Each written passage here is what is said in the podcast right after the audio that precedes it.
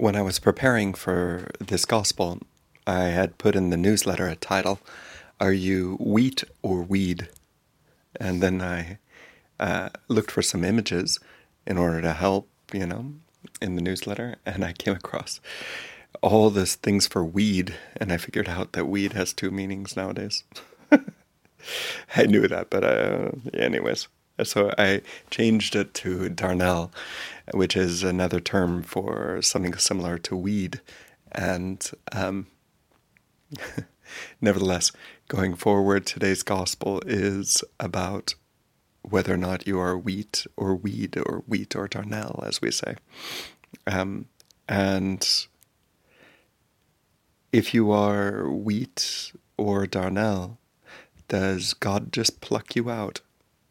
Because remember in this gospel, he says, No, don't pluck out the weed, let it grow. And when it's all mature, we'll pluck them all and then separate the good from the bad and burn the bad and keep the good. Now, I like this parable quite a bit because it highlights the infinite patience of God. It highlights how um, God is patient before the evils of the world and why he's patient. And there's that particular passage I was just uh, citing, which says that, you know, if you pull up the bad, you're going to pull up the good too. And it is very true. It's this interconnectedness of all that we do and all those around us that makes it so that you can't really uproot one without uprooting the other. I mean, if you look at your own heart and your own life, in your own heart there is good and there is bad. We really like that kind of thinking today. It's probably why Superman has gone more out of vogue and Batman has taken all the limelight, you know? Superman um, classically, anyways, is just very simple and very good. He's not, uh, you know, going through that whole inner drama that Batman will go through. Superman, um, being so good and so simple, he doesn't seem to appeal to the modern man. While Batman is all the rage when it comes to the DC universe. Batman is is the DC universe pretty much. And so it's interesting because it's not just true with those things, it's also true with all art.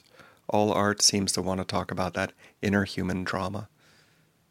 You know, they don't like it to be black and white. They like it nowadays to be uh, showing that inner trial, the struggle between the light and the dark within each of us. And I bring that up simply because of the interconnectedness of all things. How, even within our own hearts today, everything is interconnected. And God, who is infinite and wise, is patient. There's this famous part of The Lord of the Rings in the first book um, when they're going through the Mines of Moria. And it was the first time that Frodo sees Gollum. You know, Gollum, Gollum, that creature that was deformed by the addiction to the ring. He becomes like not even a man anymore. He becomes like this creature that's divided into two. You know, the good and the bad, the Smeagol and the Gollum. He's the one that goes Gollum, Gollum. you know, um, because of what the addiction had done to him. He makes that noise. And so he's named Gollum. And he, Frodo sees Gollum following them for the first time, and he's scared about it all.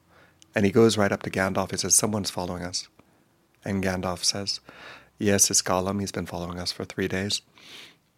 And eventually it leads to the point where Frodo says, Why didn't Bilbo kill him? And Gandalf says, Kill him. It was mercy or pity that stayed Bilbo's hand. And it is pity that has a role to play in all this still. And it could be that the mercy uh, that Bilbo had will play, how does he say? He says, will have a role in the fate of all or of many. And it's true, because it's the mercy that Bilbo had in not killing him, in not being impatient, but caring out of mercy and tenderness, and hoping that that he could escape from the cave, but also not in uh, having this sense of wrath towards him that will, in the end, end up saving the day. Because you remember how it all ends. Frodo can't destroy the ring. But now, then Gandalf goes on and he says some pretty amazing things. He says, Not even the wise can see all ends. And I believe that Gollum has a role to play in all this. Not even the wise can see all ends. That's an important point. We can't see all ends, all directions that people will go. I think of this person who uh, is a good person, but he fell into drugs, OD'd, nearly died, tore his family apart. You know? And if they would have plucked him at that moment, if they would have not have mercy or pity, as they say in that book, if they would not have had mercy and loved him still, he would not be this great man that he is today. He's totally changed, so much greater than he was. I think of the death of loved ones and how much that affects us for the bad. You know, we weep bitterly, but also how much it becomes part of our song. And I tell you, I wouldn't be here. I wouldn't be a priest. I wouldn't be giving my life if it wasn't for the death of those close to me and the beauty of their offering of their lives. It's all interconnected. And if you rip out that person who's on drugs, I don't know if I would have survived. You know? If you rip out the uh, evil from our lives, I don't think that the good would survive either. It's all so interconnected. We can't see all ends. And if we rip someone out too soon and we don't let it grow and mature, if we don't have that patience to see where it's going, and impatiently we just rip and tear, uh, then that is evil. And it destroys the good that's even there.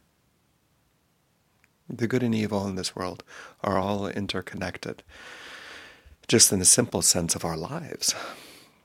And to rip out the, that evil would go directly against the wisdom of God. And so let us have patience, let us hope, and let us wait. And let us see that in the end of time, when all has borne fruit and all has reached its end, we will separate, or God will separate, what is good from evil, and burn what is evil, and take what is good.